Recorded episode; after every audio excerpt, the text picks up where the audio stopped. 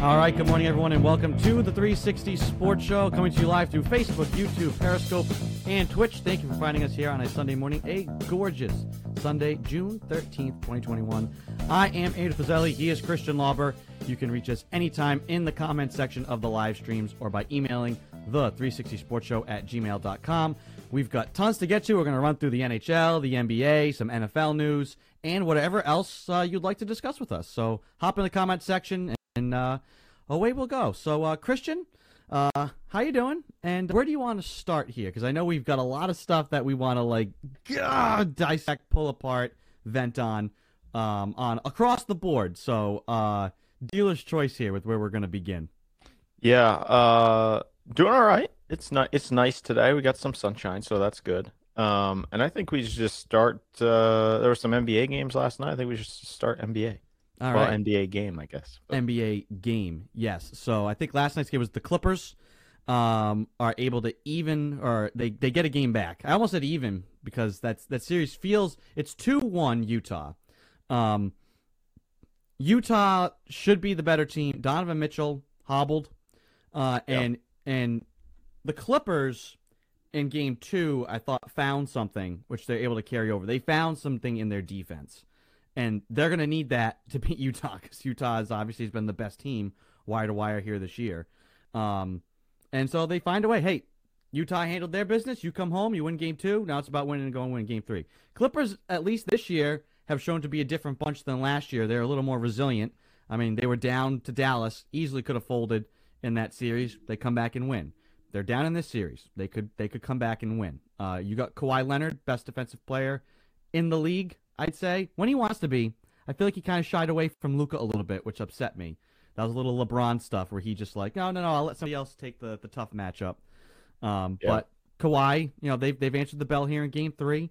Uh, if Mitchell's going to be hobbled and not hundred percent, and they're going to play their defense, Clippers are right back in this series. Um, I don't know if you have any other further thoughts on that, but I feel like as far as the series go, that's the only one that I think is going to have any juice.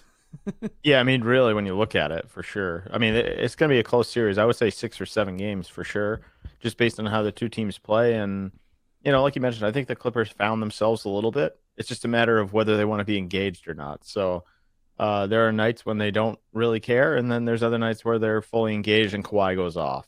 So, um, yeah, that should be a close series. Other than that, it's going to be, you know, your standard. I, it- as as far as it goes right now, your standard Sixers, Bucks, uh, or Sixers, Nets, um, mi- uh, 40 inch slip there.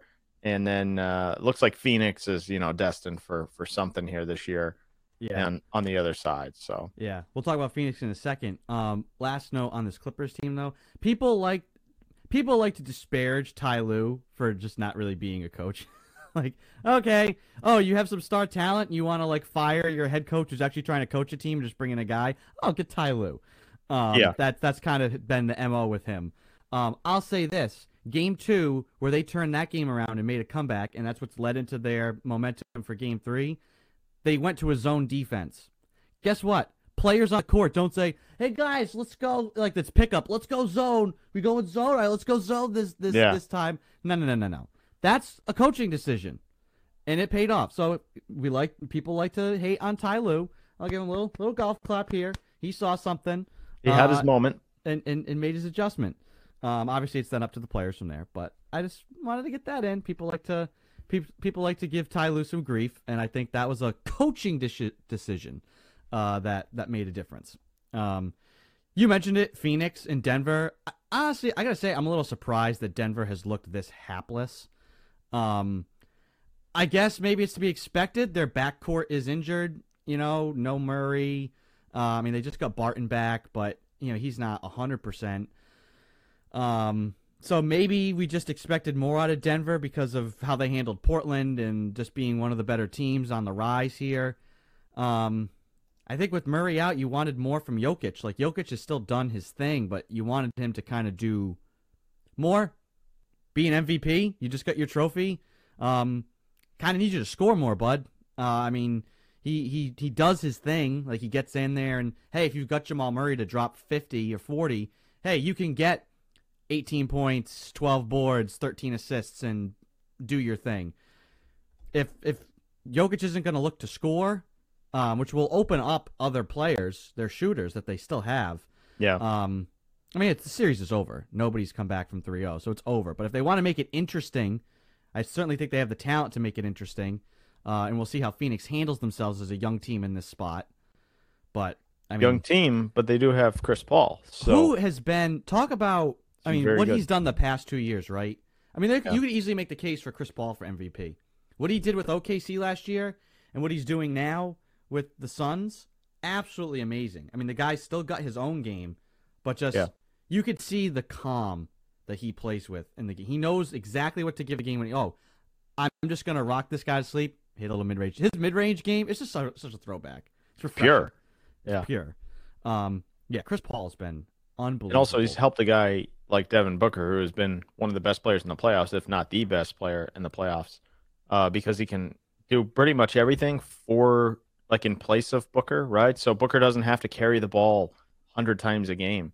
He doesn't have to facilitate and find that open guy. Chris Paul can draw two in the paint, kick to Booker, and Booker's got an open shot, and it just frees him up a lot more. Yeah, I mean DeAndre Ayton has really asserted himself more too, yeah. He's been a beast um, uh, at, the rim on both ends of the floor.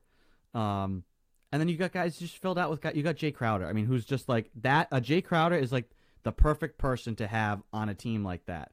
You know, hey, play defense, hit some corner threes. That's it. Uh, and he's you know an intangible guy. We knew that when he was here in Boston. Um, and he's just made a career for himself now, bouncing between. I mean, he's only Uh, played on 74 teams, so Yeah. But but he's made his a career out of just being Oh, yeah. that guy, a heart and hustle three and D guy, and and if you're gonna win a championship, you need those guys, um, to accept roles. he's got a little attitude too, which is kind of nice for for at least some teams, right? Some teams need that. Yeah, he gave LeBron a little little salsa dance. Yeah, and yeah, Promptly yeah. got ejected. It's like, oh, soft officials, come on now. What are we? What are we Well, doing? LeBron. You Yeah, can't do that to LeBron. boo hoo. Um, so yeah, Suns are up three nothing. That series is going to be over by the time we come on the airwaves uh, next Sunday. Um, these ne- other two series in the East, I mean, listen, I think Philly is the better team and they should beat the Hawks. They lost game one because Trae Young went off. Um, and I think maybe Philly just wasn't expecting that much of a fight out of Atlanta. Um, and now Philly won the next two. Um, Tobias Harris has looked like a beast, a two way beast. Embiid is just living in the post, um, taking jump shots when he has to, but living in the post. And they haven't been in in games two and three. They were not tight games at the end where they had to take Simmons off the floor to like, oh, you know, what do we do? Who do we give the ball to now? Yeah. We'll see if they're in a tight game. That's really where the Sixers kind of come unraveled because your point guard can't be on the floor because they're just gonna follow him. Yeah. and he's gonna brick free throws. So um, they've been lucky to not have to have been in that situation. Game two, um, or I, I think it was game two or was it game three? It was game two. Shake Milton dropped like twenty something points in like the third quarter, saving Yeah. the Sixers season. Um, which is typical Doc Rivers. There's always that one guy, like a guy. Hey, you're riding the pine, but hey, Nate Robinson, I'm gonna call Get on you Yeah. and you're going to drop me 18 points in a playoff game and you're going to help us win a series in one game. It happens all the time. Marquis Daniels, oh, you haven't played for, you know, like a year and a half, but I need you to come in right now in game three and D up LeBron and then, like, also score like 18 points with Keon dueling. Like, Got to have that guy, right? there's always those random guys that step up in big moments, it seems. with with That happens all the time, but it seems like Doc always tells those guys, listen, be ready. I don't know when it's going to be, but it's going to be in the playoffs. We're going to need you. Be ready. And it's it's happened repetitively for him throughout his career as a coach um, with the bench guys. Yeah, I thought Um, JJ Redick was pretty good for them, but Seth Curry has been even better than Yes. than Redick, and he can play a little bit more D. A little more size. Uh, and he's been a key guy for them, to be honest with you, because he's a guy that can just sit in the corner, and then you have Harris. You know, Embiid obviously is if he's going to be the best player on the floor, if he wants to be the best player on the floor, Sixers are going to have a hard time finding a way to lose. Uh, and since that first game, I mean, it's been all Sixers. They they've blown them out two games in a row here, one in Atlanta. So you have game four in Atlanta, and then you go back to Philly. So if Atlanta wants any hope of of making this thing a series, they got to win tonight. Yeah, I mean, And you look at it though, for for Atlanta. I mean, John Collins last game twenty three, uh, Bogdanovich nineteen, Trae Young twenty eight. You expect that. Gallinari gave them seventeen. That's it. That's all they're scoring. I mean, Yeah. Kevin Huerter's a guy that can fill it up and just hit a bunch of threes. Lou Williams, oh my gosh, is he just feeding on wings? Is that it? Is he packed it in? Eight points, I think. Was he? Yeah, Lou Williams, eight points. Yeah. Not mean, very effective. That's a guy that that's that's a guy when he was with Doc in in L.A. Oh, come off the bench and drop thirty. And now Yeah. he wasn't like a out of nowhere role player doing that, but surprising to see him have you know some poor performances. So the Hawks have the ability; they have the shooting. If they get up and can be in a tight game with Philly, like I said, you start to make them think, "Oh, what do we do with Simmons?" and "Oh no," and you kind of shake up what they have to do. But if Philly gets out in front, it's it's over. And again, this series is likely going to be over uh, by the time we take to the air next week. oh yeah. Um, the other series, last series remaining here, Brooklyn and Milwaukee. Brooklyn got up two zip. Milwaukee won game three, kind of I think by luck. The Nets shot horribly, and the Bucks, I think, kind of took themselves out of the game for a while there. They had like thirty something points in the first quarter. The final of that game, let me see, what was the final of that game? 86 83. 86 83. So you only scored like 50 points over the next three quarters. In today's NBA, that's abysmal. And I watched that Yeah. game. It was not all world level defense, it was just ugly. And the most disappointing thing, and I, we've been saying this on this show, people think I'm a Giannis hater. No, I want, I'm a Giannis emboldener. I want to see Giannis become what he should be. And instead, I'm watching him like dribbling slowly between his legs. There's a funny tweet. It was like Giannis doesn't have a bag. It's just him like dribbling, nodding his head, and then Yeah. trying, and Blake Griffin's just standing there like, okay. And then he just like backs up to half court and then just runs right at Blake, and Blake just like knocks it away. Uh, Giannis took eight threes. What are you doing? How many Get did he make though? That's the key. One, one for eight. what are you doing? nice. What are you doing? He's trying to be Get- he's he's trying to be in every you know, he's trying to be the MVP of the league. He's trying to He's do everything. He's trying to be He's- Durant. He sees yeah. Durant doing it on the other end. It's just never been your game, dude. Back Durant in. Yes, he's got length, but like he's the strongest, biggest person on the court, and he's dancing around beyond the three point line. If I'm Giannis, you know when I start shooting threes? The off season.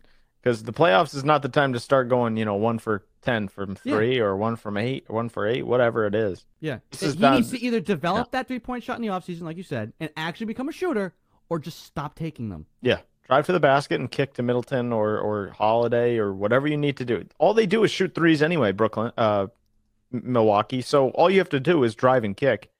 And you'll get in, you know, somebody somebody will be open most likely. Yeah. So that's been disappointing. Is like I said, the Bucks aren't who we thought they were. We thought Yeah. that this would be a tight series. Now, hey, it's two one. They play today. Milwaukee could easily find a way here, and it's two two. And now be, maybe you make the Nets think a little bit. You know, and Durant even admitted after game two they won that game, and he, and they somebody asked him about like people have said that you guys still have to get used to your newness and playing with each other. You know, do you feel like today you've gotten past that because they like shellacked them? It was Yeah. it was a blowout. At 125-86 in game in game two. People were complaining, Giannis only played 30 minutes. It's bogus. It's like they were down 50. There's no sense in playing a guy like Giannis or Middleton in the fourth quarter of that game and having them Yeah. wreck an ankle or something, and then it's your season's over. It's one game. It's done. Just move on. Um, so they won game three, but they asked Durant about like, oh, have you guys gotten past your newness now? And he was like, no, we're still working on it. No, it's still not there yet. I don't feel like we're exactly where we where we could be. You know, we're playing well. So that's he's even freely admitting that's still something that they have to deal with. They get into an actual tight series here. Maybe we'll get more of what we thought we would get. The only thing, I mean, the only thing they have that you know going against Milwaukee is that they're not on home court because you know Milwaukee's a pretty tough place to play. It's loud there, and they and they feed off that most uh, most notably. But you know, coming back to Brooklyn now, I mean, you have one more game in Milwaukee, and then you got to go back to Brooklyn, and you got to win two games. If it's going seven or something like that to make it a close series, you got to win two in Brooklyn. I don't like your chances on that. Yeah. But I'd like to see the screws put to the Nets. Because frankly, I mean, I love Phoenix. Um, Utah's great, but I don't see any team other than the Clippers, maybe because you got Kawhi, that could defensively do anything to the Nets. And if you're just like the Suns and the Nets would be fun, God, the scores of that game are going to be like 150 to 145. Yeah. Um, if there's any team that has somebody that can check Kevin Durant, because that's the guy you got to stop. Harden is just going to get what he wants. He's going to get to the line and he's going to just shoot obnoxious threes, and you really can't even stop it. I mean, If he's playing. if he's playing, um, and same if it's Kyrie, if it's just Kyrie and Durant. I mean, Kyrie is going to find ways to, to to get into the paint and get his get things going. You need to slow down Durant. You can't just let Durant go nuts, um, because he's the guy that'll go nuts. Good luck. Kawhi's the only guy that I think could play Agreed. and at least make life hard. But, But the the Clippers Clippers, probably are probably the Clippers probably can't get out of the West. I don't think they're gonna get. They might not get past Utah, and even if they do, the Suns are just on such a like other level right now. But the Suns could easily sweep Denver, and Utah would be a tough series. But if they played the Clippers, if the Clippers find a way to come back, you wouldn't. I, I'd be picking the Suns. I'm picking the Suns the rest of the way here. I think the Suns are going to make the finals. But I think the Suns would get run off the floor by the Nets because of Durant. They don't have anybody. Maybe. I mean, do you think Mikal Bridges is going to stop Durant? I don't. No, I don't think anybody one on one will stop Durant except maybe Kawhi, and that's probably it. And if you switch, you. at least you got Paul George has at least got some length to like. I would give Ben Simmons a chance, but I don't think even he. that would be interesting. you know. that that is a wrinkle. I mean, we're just assuming the Nets would get past the Sixers. Um, that would have to be a knockdown dragout series. That would have to be a like we're playing in the '80s. Like it ain't gonna be pretty, but we're just gonna have a. What did Kevin Garnett say after a game like 2012? They played the Magic. They asked him like they were down like 26, came back and won. Craig Sager asked Garnett, you know, what was this game like tonight? Like, this game was like a bar fight. Ask Chuck, he been in a bar fight. This was a Yeah. bar fight tonight. Um, that's what it would have to be. The Sixers would have to get into a bar fight with the Nets in order to win. Only shot. I give him a chance.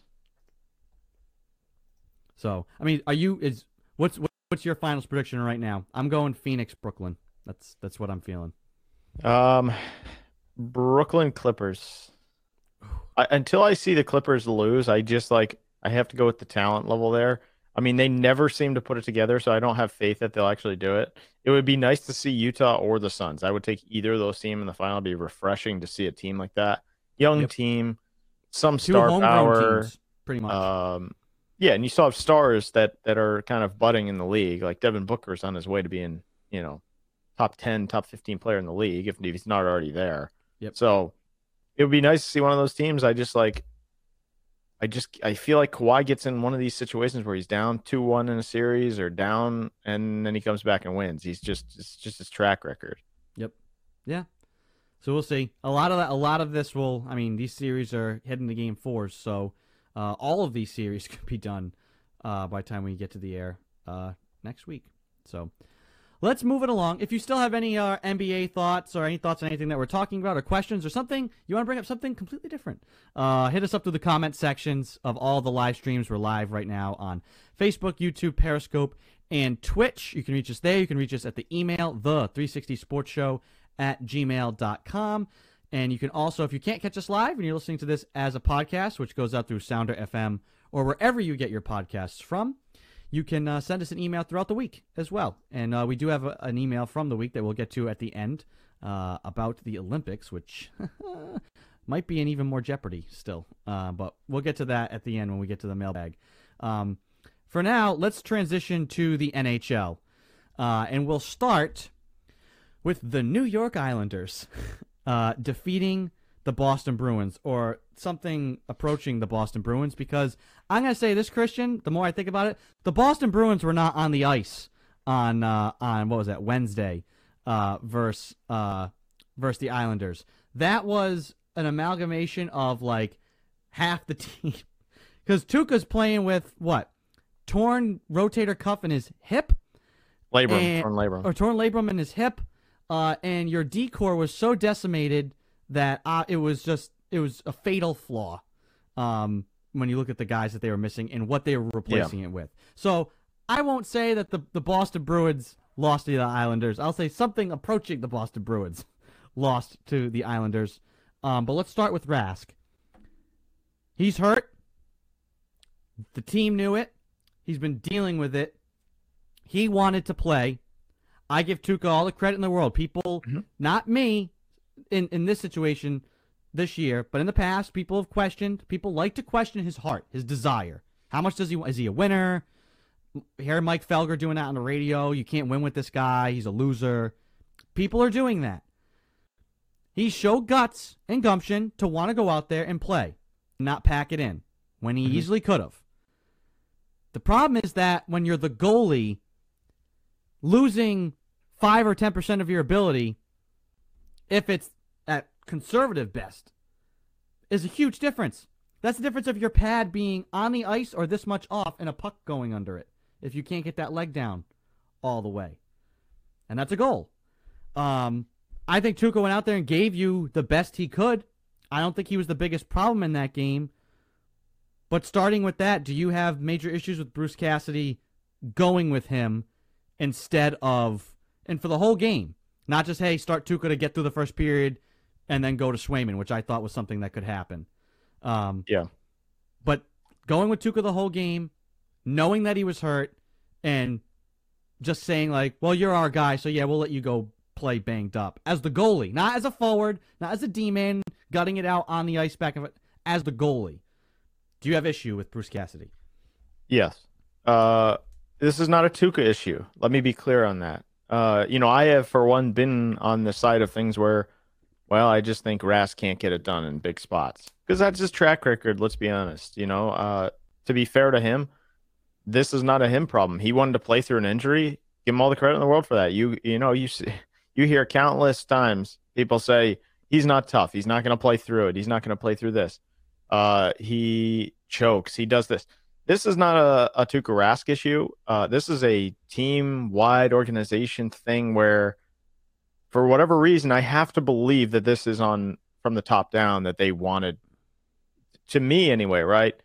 Bruce Cassidy makes the the ultimate decision, but for me to think like Cam Neely and those guys weren't involved in this decision, uh, I just feel like would be wrong because I, I don't feel like you make a decision like this um, just solely on yourself or your other coaches or anything like that. Because to me, if the guy wants to play, sure, you can get him ready to go, but what gives you the best chance to win? You know, I don't think putting Tuukka Rask in game five or game six, based on the eye test that we saw, you gave yourself the best chance to win. Because I think the kid can play a little bit and Jeremy Swayman.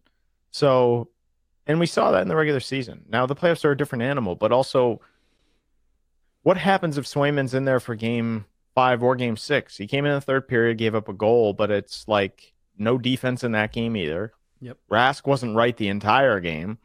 Um, but ultimately, I think it's on the coaches. And then from there, I mean, unfortunately, I don't think it mattered who was in net because I think their defense was just going to be a flaw either way. Um, and that hurt you. But at the end of the day, we've seen other times where you put in a goalie like that, they get hot, they stand on their head, they make a few saves, and off you're, you know, you're off and running. So it's fair to question the decision based on the coaching staff. It's not a Rask issue. Rask, he did what he did. He played through a torn labrum. I mean, that's not nothing, right? So you want to criticize him, you really can't this time because he played through it. Yeah. Um, and I'm not going to be that guy to say, well, I can't believe he did this. Or I've seen many people say, fans, this is, uh, he's selfish for playing in that game. No, I mean we we Pick we a side. He mm, either Yeah. d- is is a loser who doesn't want to play, or he's a tough guy who went out. Like in this situation, it's not in the player's hands. It's the coach who decides. yeah. You also And- can't be you also can't be praising other guys for playing through injuries and then Rask does it and it's nothing. You know, Yeah. you can't you can't have it both sides. So it's this is not again, it's not a Rask issue. I think you can question the coaching staff or management or whatever you want to do for saying what gives us the best chance to win. Because if if I'm that coach in five and six, game five and six, Tuukka Rask does not give you the best chance to win. He's Yeah. hurt. I think he wore as the series went longer. In Washington, he was pretty good, you know, against the Caps, pretty much all the way through. The Islanders, he had his hiccups, um, but they were in the series. And then games five and six, I feel like he just kind of wore as the series went on. And also, your defense was considerably beaten up. Uh, brutal. And and but the thing is though, even as brutal as they were, it wasn't like, oh man, like we saw Pastrnak go around. I forget who it was for Washington. We saw Pastrnak make a move, left wing side, little shot fake between the legs, and then like went right around the defenseman, right Yeah. in front. We weren't seeing that. We weren't seeing the decor get beat up, like beat one on one. Positionally, they were always where they needed to be. I felt blocking shots, doing the things, but it was the decision making. The decision making was brutal. There was one, and, and even the guys who have been here that we kind of like. I mean, Grzelcyk, rebound right in front of the net, swat that thing out to the wing, get it out of there.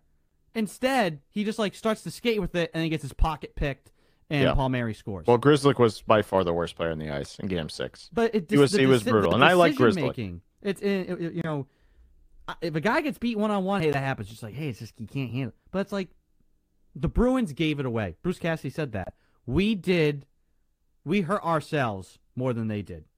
They didn't. They didn't. They they played a really good, solid game, and they just capitalized on all of our mistakes. Is what Bruce Cassidy said, and that's Yeah. true. Even That's as banged up as do. their decor was, the Bruins still could have won that game and that series, but they didn't because they just made. It started with, think about that whole series flipped, with that bad pass from Lauzon. It, it really, the difference. I mean, you you go if you go up 2-0 in that series, it's a completely different series. I think, um, and really after that, a miracle shot from Brad Marchand is the only game you won the rest of the way after game one, where you were able to get in front of them, get them out of their game a little bit, and play your game, uh, and not get locked down in their five on five, you know, their trap. Hmm. After that game, though, you lose game two on a ter- terrible turnover. Aside from Brad Marchand like sniping that that puck through, which is credit to him, they won the game. They were getting annihilated in that overtime period. Yeah. The Bruins really didn't deserve to win. I mean, they any other lost it. game. They didn't deserve to win any other games outside of game one, and maybe game two they deserved to win because they had played well. But even still, they gave away. A, they they gave they needed to like come back in the third period. So they, when you look at it and say they didn't deserve to win any of the games, Islanders were the better team, and I don't think any of us thought that was going to happen. Yeah. Uh, I also think a key point in the series, I gotta figure out when it actually happened again, but I think it was game three. But since uh, once Brandon Carlo went down in that series, that was another turning point because Yes. for the most part, you know, Carlo has his yips, but I thought he was pretty solid on Matt Barzal. And after he got hurt, Matt Barzal started to kind of sneak through and get some points in the series. Got a couple, you know, leaky goals on Rask. Um, but the bigger the bigger point is they don't the Bruins did not clear the front of the net uh, one bit at all. You know, uh, so they've let guys constantly game in game out throughout the series after game two, game three, run in front of the net. Barzal jams one through when uh, you know Clifton takes a bad route around the net. In game five, game six, both in front of the net, McAvoy's tied up with someone. Grzelcyk stands around and waits for Kyle's uh no, it wasn't Palmieri, Zajac to get the puck and clean it up and put put it past Rask. Con- we saw it constantly. All the Islanders' goals, you get a point shot, they don't clear out the net, rebound goal. Something within, you know, within the circles, the Islanders were scoring everywhere there because we didn't clear out the front of the net. You know, the Bruins had many chances to knock a guy off the puck, get the puck out, they turned it over. So it's turn between turnovers and D not clearing out the front of the net. That was really the difference in the series. And I Yeah. thought, you know, like I just mentioned, really to me, one of the turning points this is a good point I, I saw is the Matt Barzal factor. He was a non-factor, you know. Carlo had Yeah. him stapled there for a while.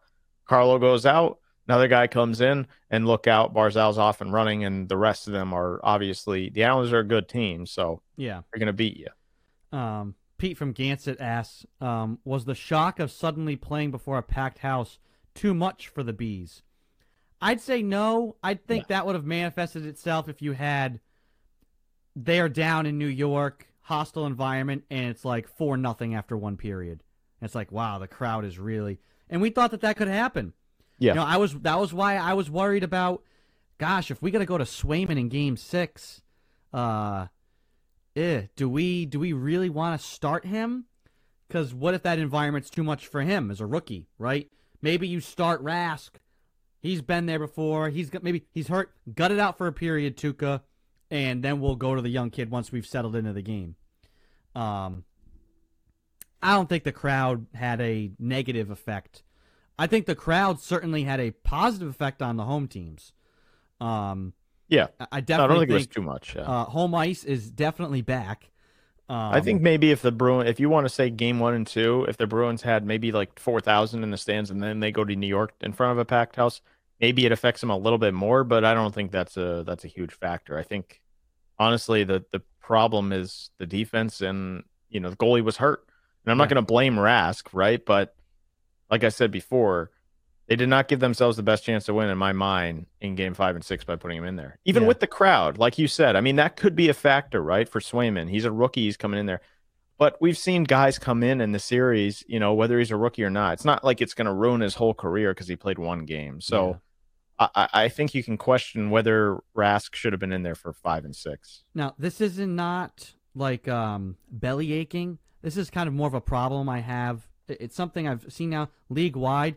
Are we just not calling kneeing anymore? Because I gotta say, part of the Islanders' strategy was to go after guys, especially Charlie McAvoy, who wound up on the ice at least six times throughout this mm-hmm. series from direct knee to knee contact and getting upended. As far as I know, that's a penalty. Yeah, And you know, the one that we saw in game it. six. Yeah, the one we saw in Some game of six were really McAvoy. bad. I That don't was think the. Bruins would have won anyways. So this is not like, oh, you call those, the Bruins win. We don't know that. Their power play was also kind of bad at, Not bad. times yeah, this not series. great. Yeah. Um, but just as far as like, dude, you're putting stars in jeopardy if you're gonna let stuff like that go on. Um, you're putting players in jeopardy, and then not to mention that a big point in that game, and this is a general again league wide problem I have. Replay in the NHL, we could go back as far back as time. If somebody held the puck in the zone for eight minutes, we could go back and review like a previous. Wait, he was offsides by hair. None of the next eight minutes counts. Let's go back in time. We can do that. But a guy elbows a guy in the head, catching him with his with his shoulder and elbow to the head. To the head. We're all trying to protect the players. He catches him in the head. Player is down. Player is bleeding. No penalty. Can you not at least use your brains, the officials, and say, huh, he's bleeding. I wonder how that happened. Oh, you hit him? Yeah. Penalty. But they either didn't see it or didn't want to call it. Both are bad. I'm not sure which is worse. Um, but the fact that like nobody can buzz in and say, whoa, whoa, whoa, whoa, we're trying to clean up the game. Um, he elbowed him really bad away from the. He's bleeding. Has to go to the locker room for like seven minutes in a critical game. There's a star, up and coming star player. Now that they sh- the stars get pr- treatment, but it just accentuates the point. The leagues are trying to protect their stars, and there's no penalty there. There's no method to say like, can you look at that? Yeah. So like Paul Mary could have taken his stick and gone ah to to McAvoy, and if the ref decides not to call it, there's no recourse for fixing that in the game. Yeah. I just got to think, come on, what are we doing? The biggest problem with that is it wasn't even near the play. It was after the play. They the were play. both kind of skating towards the benches around, you know, close to each other. But not. It's not like they're cross checking each other or anything. They're both skating off, and he just decides to go shoulder to chin uh, after the play is over.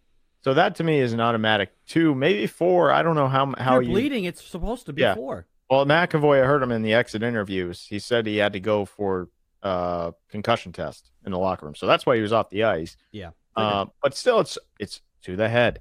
I thought we were trying to get this stuff kind of you know out of cleaned the up. game. Yeah. So, hey, it's the way the Islanders played, though, and you knew it. Um, we'll see how they handle things going forward. Uh, before we look at the rest of the the, the Stanley Cup playoffs in this series, um, some pressing needs for this Bruins team. I think we've heard Taylor Hall says, "Hey, I've made my money. I want to win."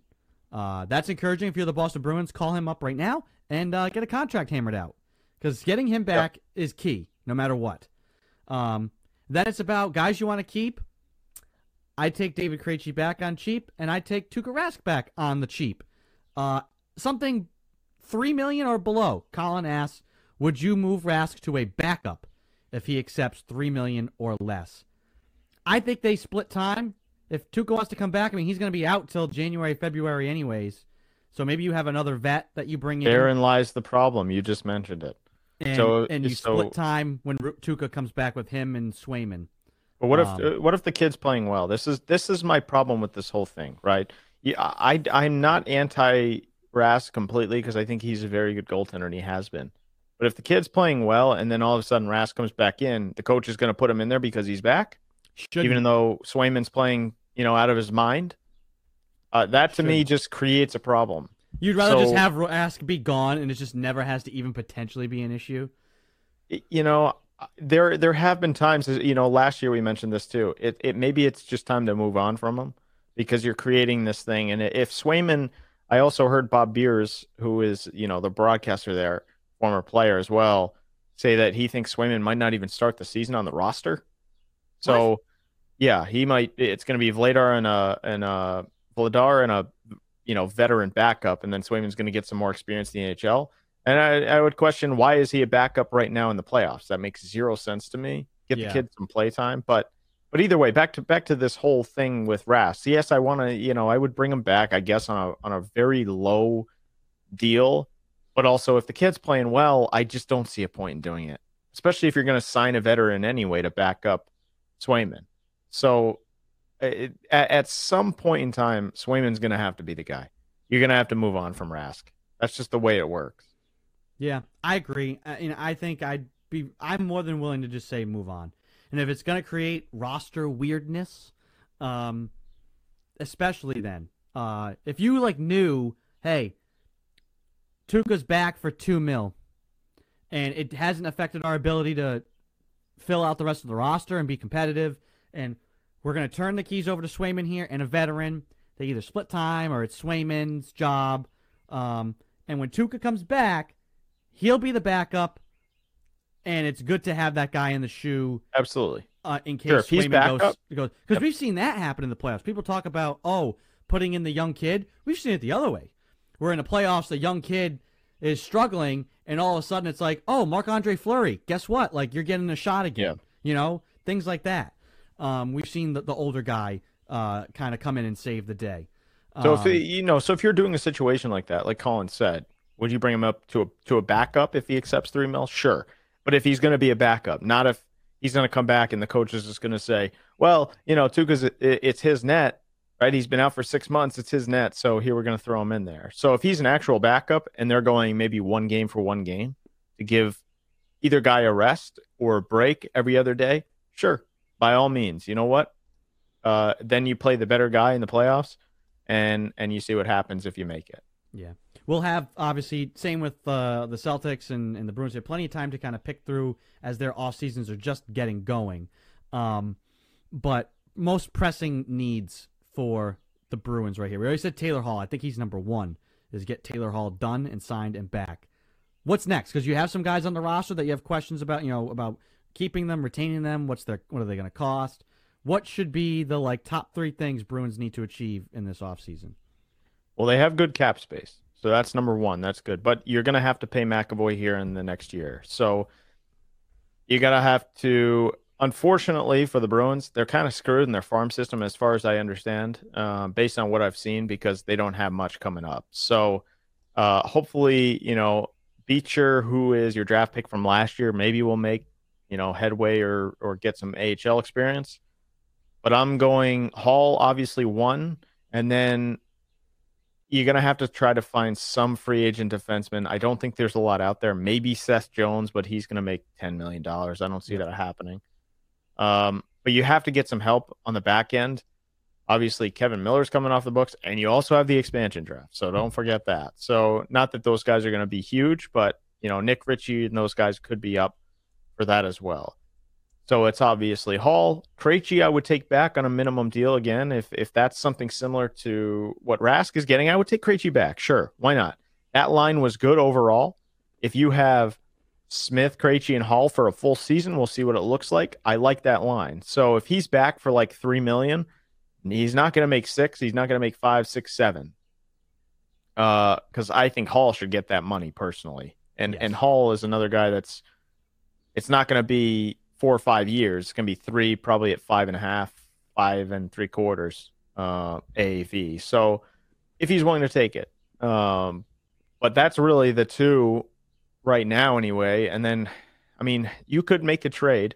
They have chips there, you know, DeBrusk, draft pick, whatever you want, uh, to get some help on your lower lines because they got guys coming off and an expansion draft. So they got a lot of work to do here, especially with, from what I have seen, you know, they've brought guys in. Hopefully, Studnicka is going to be on the roster for the most part and get some experience this year. But other than that, I just don't see what they have coming up. So they're going to have to make some some type of move to get some help, especially in the back end. Yeah, you got to thread the needle, so to speak. You want to like spend some money to keep guys, but you also got to start getting that farm system back, so Yeah. that because look, think about you know people. I saw a lot of talk about you know the bottom two lines. You look at when the Bruins won the Cup in 2011. Brad Marchand was on the third line with I'm with with Mark Recchi and what Blake Wheeler. I can't even remember who that other forward was. Um, but you had Ber- guys. Bergeron with those two. Excuse me, It was Bergeron with those two. You mean in eleven? an eleven. Yeah, it was Bergeron, Recchi, and Marchand. Yeah. Those through the, the line, okay. But I mean, Marchand Marchand's the type of guy that came up. I mean, you- it's crazy to think now. It's like ten years, um, you know, eleven seasons. Um, but you had guys filling in the back end, the, the Merlot line. You know, you Yeah. had these Shawn Thorntons and Gregory Campbell. I mean, that you need to fill out the bottom of the roster with young guys who are cutting their teeth on the bottom two lines. They're too Yeah. good for the AHL. Maybe they're not like a top forward, you know, top two line, but they're just they're grinding, you know, uh, in and out of the lineup some nights, blah blah blah blah. But you have young talent there. There's none right now. Absolutely Exactly. none. Lazar Um, is a guy that I I like. I think he helped that line a lot when he came over in that deal, which was he flew under the radar, right? I mean, Taylor Hall was the main piece, but Lazar is another guy that came in and kind of he's a grinder, so he'll play the third, fourth line, and he'll he'll do a good job. Unfortunately, he got hurt, but Yeah. um, Um, so Yeah. plenty more to dive into for the rest of the the Bruins offseason stuff uh, as it gets going. Uh, the remaining teams, your final four here in the NHL for the Stanley Cup playoffs. The Islanders, obviously. Uh, Tampa Bay, who is just cruising right along. A 4 2 versus Florida, 4 1 versus Carolina. nice hard cap in the NHL, right, Tampa? oh my god, it's a joke. Um, and then Vegas, uh, four three winners over the Wild, four two over the Avalanche. I gotta say, I, I thought the Avalanche would be a wagon, um, and I know the wheels just kind of came off there in that that Vegas series. You know, I. Mhm. I, I thought they looked like an unstoppable force. And I know both of those teams that I thought that would be a much closer series, but obviously the yeah the wheels came Y- off. If you watch the games, th- it was close, right? But game five, they had a similar Bru- Bruins slip up. They they were up 2-0 and they were dominating the game. They gave up two quick ones, went to overtime, and then it's a bounce of the puck in overtime. We know that. So, you know, Stone gets out and, and rips one short side on on uh, Colorado, and then you're down three two, and then you have to go back to Vegas. That was a key key part in that series. Yep. Uh, and then the other team, the Montreal Canadiens. Uh, they beat the Maple Leafs 4 3. Still, Toronto. Thank you, Toronto. I feel like I feel like Montreal's going to get waxed in this series. And then they beat the, the Jets for nothing. Uh, so that, that begs the question, Christian. Who, first, first say who you want. Who do you want in the final? Because I want chaos. I want Canadiens Islanders.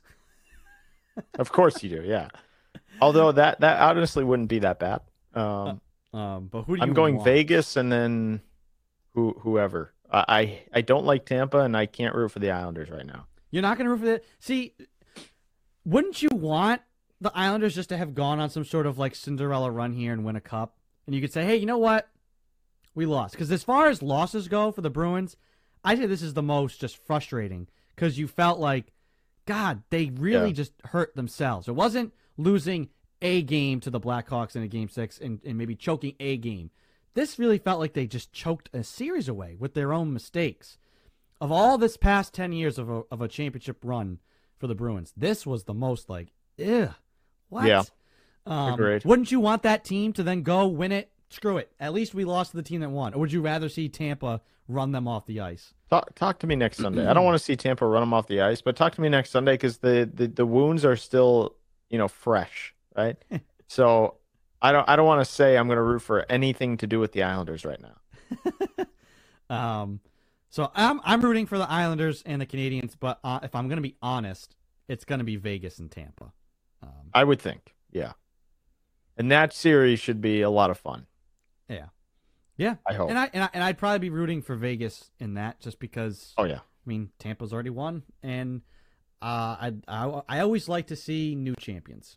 Um, so uh, crazy for the for the Golden Knights. I mean, they get there in their their first year, um, uh, and, and don't win it. But for such a young franchise, uh, to go there and, and get one, uh, would be good. I have to say, we didn't mention this on here, but we talked about this earlier this week. We did a little IG live stuff. Uh, we got to actually watch a game in person, Christian. Uh, we're, mm-hmm. you know, we're, yeah. for, for, the listening audience, you know, we've been doing the show remotely for more than the show's been on. Pretty much, like we did like nine yeah, episodes in person, and we're on episode seventy four. Uh, so sixty five episodes were have been done remotely. Um, so we're working on getting back live, working out some kinks, figuring out how to do that. Best best practices for doing that. But we got to get together and, and watch a game in person. And I gotta say, the battery on my phone lasted the night because I my phone wasn't blowing up with text yeah, from yeah. you. And I felt there was after a point something happened in the game and you grabbed your phone and I was like, Are you going to text me right now? Is that just like habit? You were just you just had to go vent. The habit me? is I'm you right know, here. Vent to me. I'm right here. Yeah, when something bad happens, right? The, the the first thing I do is pick up my phone and then you know seven chain texts, you know rattle rattle off all my thoughts so I can just get it out in the universe to someone, right? so, uh, yeah, when I couldn't do that, it was like okay, then I just looked to my left and start screaming. But regardless, you know, the phone lasted, which is you know key. But that was that was good. Uh, Christian was gracious enough to host. It, it did not go well, home. though. It did not go well, and people called us out for that. I said, you know what? like I said, Bruins were banged up. I'm I'm gonna say that that has less to do with us. It wasn't our fault. Now, if the next thing we get together for whatever team loses that we're rooting for, then that's a trend. Uh, uh, two is two is bad. Three would be a trend. We're 0 yeah. 1 right now. 0 1. Can't go down 0 3. There's no coming Not back from 0 start. Yeah, There's I no mean, coming back from 0 3. We know that with me shooting the, the, the basketball at your little yeah, yeah Once I fell behind 0 3, there's just no. You, then you you're just shooting your way out of it. You're yeah. Marcus Smarting it. Um, if I take 800, I'll get back to shooting 50%.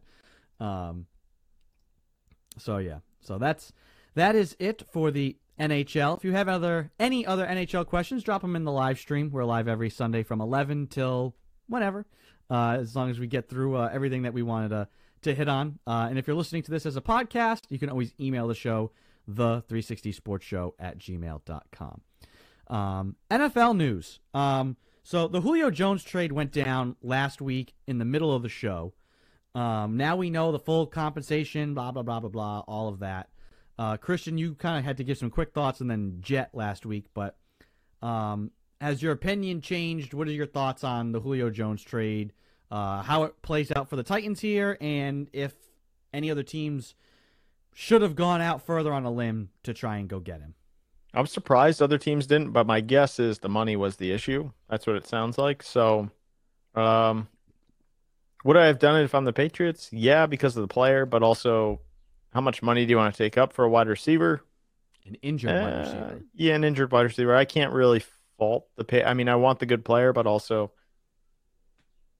it is what it is. Um, for the Titans, good move for them. Their defense still sucks. I just don't know how it really does anything for that, but um, their offense can be better, that's for sure. I'm just surprised more so than the Patriots, a team like Seattle or one of these other teams that was mentioned, um, like L.A., uh, the Chargers, or yep. one of these other teams that didn't try to take a stab at this guy. But I guess money, injury, down year with the cap because of COVID and all the other stuff going on. So, um, yeah, I don't, I don't know I don't know what the situation is, but the Titans pulled the trigger right for just a second round pick.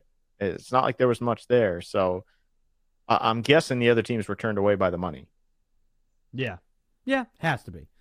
Um, you know, and, and the thing is, there's really no getting around that money because so much of it is guaranteed and hard capped, and it's just you're gonna have to pay him something. And guess what? Julio Jones also ain't gonna just be like, oh, you know what? I'll just light thirty million dollars on fire, yeah, exactly, so I can yeah. play somewhere. No, ain't, ain't gonna happen. Um, so yeah, I'm with you. I mean, I think good for the Titans. Honestly, don't think it probably changes that of where they're gonna get this year, which is they're probably gonna be right back where they were, which is you know being one of these well coached teams under Vrabel, and they'll get to the playoffs and be in the wild card round, and they could win a game, maybe two, but I don't. Tannehill is a good quarterback. He's he's proven to be very reliable and accurate um, with the ball and, and not turn it over. I don't think he's anything special from an arm talent to really like make a difference with Julio Jones. Now, if you had Pat Mahomes and it's like, oh, Pat Mahomes now Well, is just yeah. gonna huck the ball up, and even if it's not Tyreek Hill running past a guy, Julio Jones can go up and get it. Maybe that's different because a guy could push the ball 80 yards down the field. Ryan Tannehill can't push the ball 80 yards down the field, 60 yards down the field. So I don't I don't think it changes their trajectory all that much. Um, but hey, No, I agree. good for them. They're gonna sell a lot of jerseys. Good. And wait, doesn't he have now? Oh, I wonder if he's exempt. So the NFL has this thing now because they're letting players change their jerseys, jersey numbers. Like Yeah, yeah. new numbers are available. So I think because he's traded, it's different. But if you are like, say you're on like Kyle Van Noy, right? Uh, Josh Uche is wearing 53. Uh, if he if Van Noy wants 53 from Uche, I don't know how many Josh Uche jerseys are lying around, but Josh Uche would have to buy out the NFL's stock of 53 Uche jerseys. Yeah. S- insane. Insane. So, I mean, Julio, he's being traded, so I guess it's not going to matter because um, cause of that. But there's other things to consider. Other reasons not to light the money on fire. You gotta go. You gotta go buy back your jersey stock. um, so I'm still surprised. I thought we'd get the Aaron Rodgers trade this week. Are you Are you surprised that this thing still just hasn't gotten done? Because it has to happen. I, I I just think it's just gotten too screwed up. I, I just can't see him coming back and playing for the team, and I don't think he wants to. And so, what And I guess he's not for? playing football because the Packers don't sound like they're in any rush to trade him. So, So, they'd rather just Rodgers. eat the money and say, "Screw you, Aaron. We're not trading you somewhere." Hey, All good power for to them. him. Good for them. Why are you going to give the guy what he wants? I mean, he's under contract. Hey, it's just stunning because all these teams just seem to give uh, the players what Yeah. they want. Um, I don't think there's really, yeah, there hasn't really been much update. It's a whole lot of the same. Um, you know, there's players just saying like, oh, you know, we like Aaron, what he's gonna do, blah blah blah blah blah blah blah. Yeah. Um, there was news though on another quarterback potential trade. Uh, I guess who was it? Kareem Jackson, maybe. Um, player for the Texans went on. I think it was Aqib Talib's podcast and spilled the beans that Deshaun Watson wants to go to the Broncos. That's Yeah. his, that's his desired landing spot. Dude, I, I don't know if I'd be dropping like nuggets where you want to get traded to. How about you work out your court cases first? I mean, or or is a nugget like this getting out there evidence that maybe that's drawing closer to some sort of resolution? Maybe I don't know. I, I just think it's like one of those things that just leaks out. I, I don't think. Uh, hey, I don't know. I, I I would worry about the same before I worry about my team. But hey, Deshaun Watson's gonna Deshaun Watson, so I don't know. I mean, I think personally, Denver's going to be a good team, anyways. If they got Rodgers or Deshaun Watson, they might be my one of my favorites in, especially Rodgers, who's who could is who could be very much plug and play. Deshaun Watson, you have no idea. I mean, Yeah. especially what he's gone through this past year, and then coming to a new team, new system, new everything. I think Aaron Rodgers kind of is. He's Aaron Rodgers. They that that Denver team has a lot of offensive talent. They have a good defense. Mile high, we see how far Rodgers could throw the ball to begin with. Now he's playing in mile high eight, nine games out of the year. He knocked the ball 100 yards. Yeah, Um, so that would be an interesting spot for Rodgers, I think, too. Uh, I think if they got him, if the, if the Broncos got Deshaun, uh, excuse me, if the Broncos got Aaron Rodgers, I think I would have them as my favorites in the AFC. Team to beat.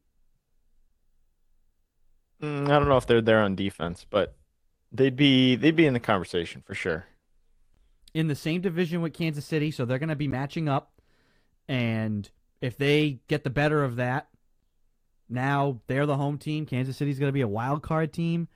Kansas City Super Bowl hangover. You know, we don't know what the Chiefs are going to be this year, um, because is we felt like they kind of cruised through points of last year.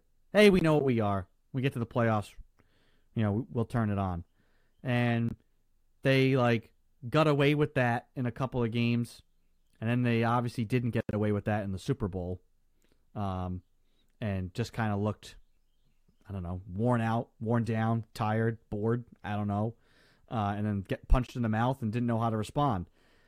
This could be the real hangover year where yes, you got Pat Mahomes, but if you go if you go ten and six or ten and seven or eleven and six, whatever, and if a Broncos team has Aaron Rodgers, eh, now you're playing on the road instead of in Arrowhead, where you have a tremendous advantage. So that's where I would put. Well, lucky for them, they Aaron Rodgers is still on the Packers, so lucky for them. And also, Um, they're they're they'll be fine. Chiefs Chiefs will be back in the thick of things this year. Not making the Super Bowl. I'll say it right now. Okay, well, yeah, maybe, but like, how hard is it to go back three times in a row? Very hard. But three times is the last team to go back. Buffalo, right? Probably. Probably, yeah. Because the Patriots went. Oh no, wait. Patriots went in. Ugh, it's so hard now. 16, 17, 18, right? Yeah, Yes. that's right. Yeah, So three times in a row. Not easy. It's hard. It's hard to keep. we forget the the Patriots. Yeah, Patriots. ones. Patriots, yeah. Uh goodness. Um speaking of the New England Patriots. Um I posed to you the question uh on Wednesday because there's reports, you know, some people say, "Oh, Mac Jones is uh he's the fourth guy right now the depth chart." Um what's the worst scenario? Mac Jones doesn't play at all this year. Just they just don't want to they don't want to take him out of the box yet. Mac Jones plays and is terrible or Mac Jones doesn't play, but Brian Hoyer's your starter all year and is terrible. Pick. Worst case for me is that Jones doesn't play all year. No matter what the reason. What if he doesn't Well, play because uh, he's terrible? And the I coaches mean, then aren't playing. him 'cause he's then that is. I mean, that that is what it is. But uh, if Cam Newton's hurt and Mac Jones, he, he was advertised as he can be, uh, he'll be ready to play. And there's varying reports whether he's getting, you know, whether he's doing well in camp. Some say he's not going to play at all. Others still say he'll be there week five, week four, week whatever, week one. Uh, so I have no idea what the hell they're doing over there. But uh, if Newton's injured and they start Stidham or Hoyer, I'll be worried.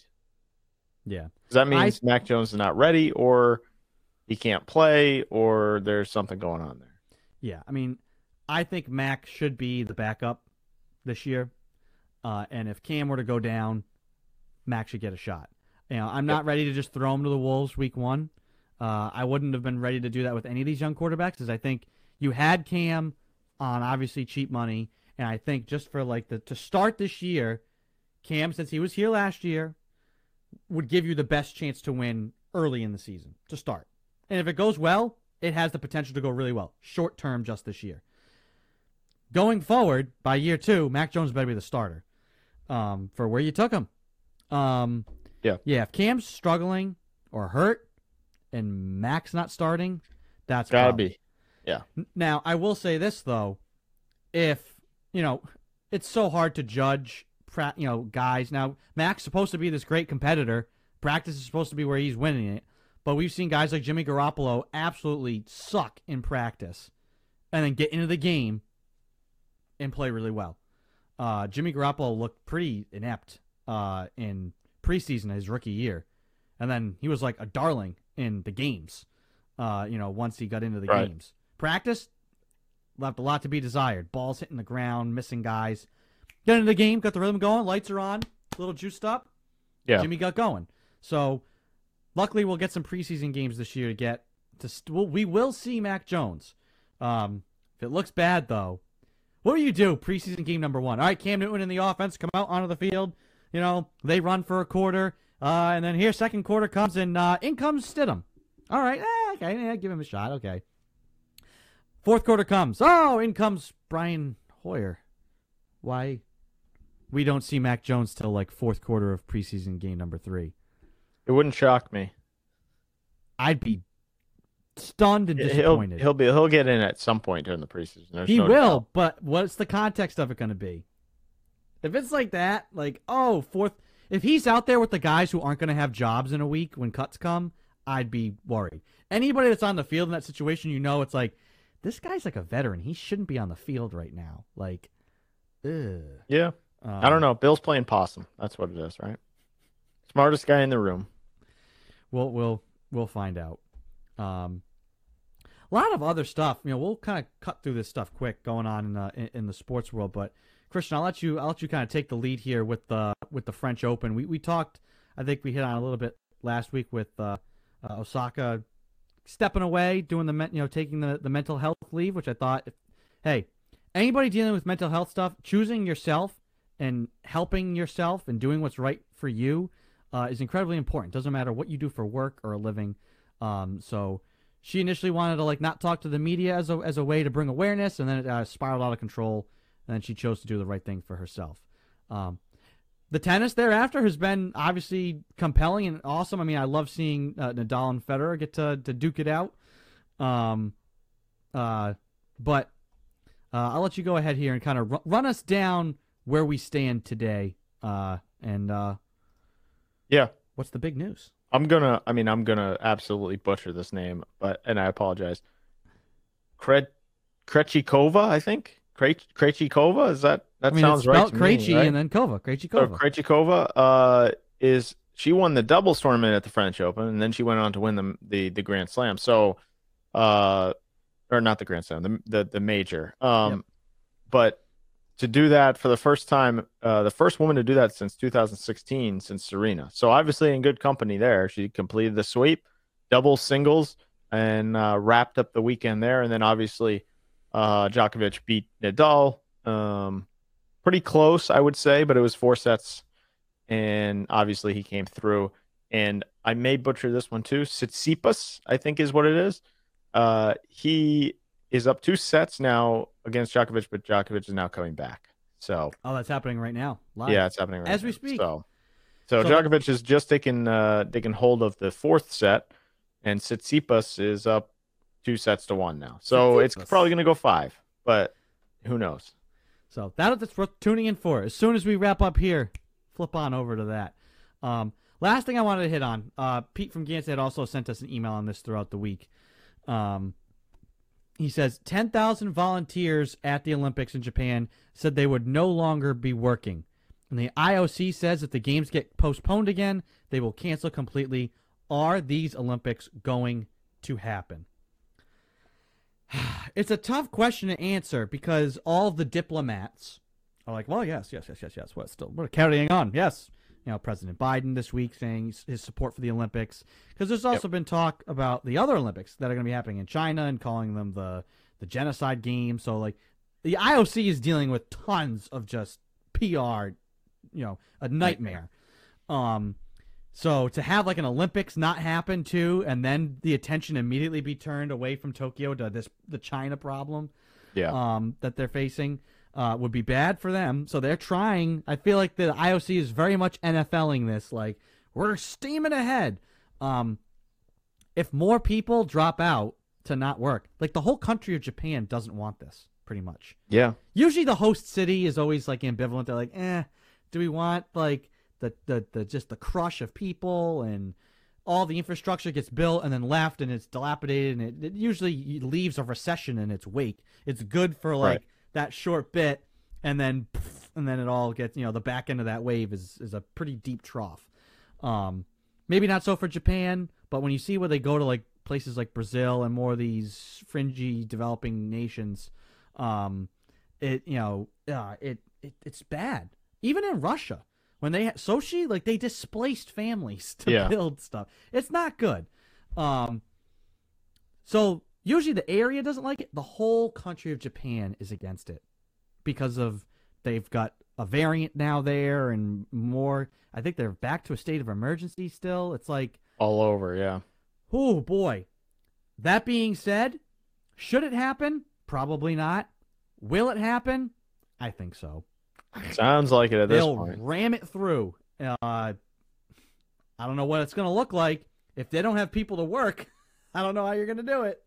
But Well, yeah, that would be the biggest question, how it'll look. But at the end of the day, I feel like they've been going on and on about how, yes, it's happening, yes, it's happening. I feel like eventually here, it's just going to happen. I mean, it's our, we're Yeah. already mid June. So whether it's uh, a good idea or not, which it, you could make the argument for uh, it's probably not a great idea, especially if people are walking out. Um, it probably wasn't a good idea before, just based on everything going on. Uh, you know, it's not like everybody is in the same situation that the U.S. is or another country. It, it it's all different around the world right now. So it sounds like it shouldn't happen, but uh, at the end of the day, it certainly seems like it will, just based on that's the only way they're going right now. yeah. So Well, at this point, it's like they have no choice but to try and push forward because if you were just canceled a year ago, yes, were you going to be in the hole? But now the hole's way deeper. And guess what? You cancel, you lose all the TV revenue. Yeah, And that is going to be a whole lot of wasted resources. Holy cow. Um, because the Olympics are a monster, you know, from a Yeah. broadcast standpoint. People watch all of it. People get obsessed. I know people who aren't sports, big sports people, but the Olympics come around and they're like glued to the television for two weeks. Um, so we'll see. we will Yeah. see what happens. Um, I don't think it should happen because if you're going to have people walking away, it's just going to not be a good situation. But your whole country doesn't want it, it'll happen. Don't know what it'll look like, but it'll happen. Uh, last note on this, though, because this, these are the summer games. Um, did you see Simone Biles this this past week? yes, Insane. yes, I did. Let me let me pull. Let me see if I can pull pull this up. Uh, can you even? I don't even know if you could describe. Just, it's almost not fair. And I know there's people that say that. They're like, um, you know, what she does isn't fair because nobody else can do it. It's like, how about you just give the respect? Yes, it isn't fair, but the the girl's amazing. I can't even fathom. She also puts in the work. Like, let's not like discredit. I mean, like, yeah, nobody else can do it, so maybe it's not fair. She puts in the work, and uh, yeah, it's Oh. just insane what she can do. Oh, this one's in slow motion. Doesn't even look real. Let me pull this up. So, so people watching the live stream, you know what? We'll uh, oh, volume. We'll we'll tweet this out from the the sports shows page. Uh, we'll we'll give it the retweet. Um, but let me just pull this up right now. This was the move she pulled off that nobody had attempted previously, and and and I'll play it in slow motion. Let me make sure I got this pulled up fully here. Let's hide the caption. We don't need the caption. Here we go. So you don't need to see us. Just just watch this. This is just here she goes. Fling and off the back foot. And this is in slow mo. I mean, the fact that somebody can physically do this. I think it's like Look how high in the air she is. it's like four twists and three turns. I mean, it doesn't like at this point she's just levitating. She's just spinning, levitating, and- and at this point I'm like, oh, she's gonna like destroy her face. Nope, legs come down, lands. lands, stuck it. Like what? Yeah. I said this earlier. I, I said this earlier in the week. Uh, and I saw other people saying like similar similar things. Uh, I will never be uh, as accomplished or good at anything that she is at gymnastics. Yes, It's just it's just insane. sick. So hopefully the Olympics happen so we can see her because you know she's got more in the bag. If this if she's pulling this out for like you know just the U.S. like qualifying uh, type stuff. Actually, why does it say 2000? Oh no, this is just the okay. Gotcha. Um, yeah, she it's she, she's just sick, absolutely sick. Where's the one? Actually, that was that was an old one. So that was an old one. Where's the one that I just saw? Oh, maybe this is it. Yeah, this is the one. That wasn't even the best one. That was not even the best. That was an old one. Here's the That was one. pretty good. I mean, jeez. Here's the one. This is this this is crazy. we'll tweet this one out too. This was one that nobody in the world had like ever done. The broadcaster was like, no one has ever attempted this. And at first I'm like, you always hear that and you're like, uh oh. Um, but I was like, oh, this girl's gonna stick this because it's Simone Biles. And like I can't even like again like the fact that she can do it is I mean, boing. like what? Just ridiculous. Yeah. What is? I, I think they got to have a replay. As this, this is just her whole run. So let's just, let's just watch that again. From where she takes off right here. Like this is just sick. Look how high she gets in the air too. It's just oh ridiculous. my god, unbelievable. So yeah, hopefully we get the Olympics because you know she's got more in the back pocket to to to to bring to the stage. Holy cow! And I agree with that sentiment. I'll never be as good at anything that she has as is at gymnastics. Oh my goodness! Yeah, Just we'll, ridiculous. We'll we'll be tweeting this out for those of you you know listening. You know, if you're on the podcast, just head over to at 360 Sports Show. We'll have tweeted this out for you to to see for yourselves. Um, A ridiculous athlete and gymnast. so that is going to do it for the show. Thank you to those who tuned in here with the live program. We start at 11 a.m. every single Sunday here, and uh, we uh, we run through uh, the biggest stories from the past week in sports. So, Christian, good to see you.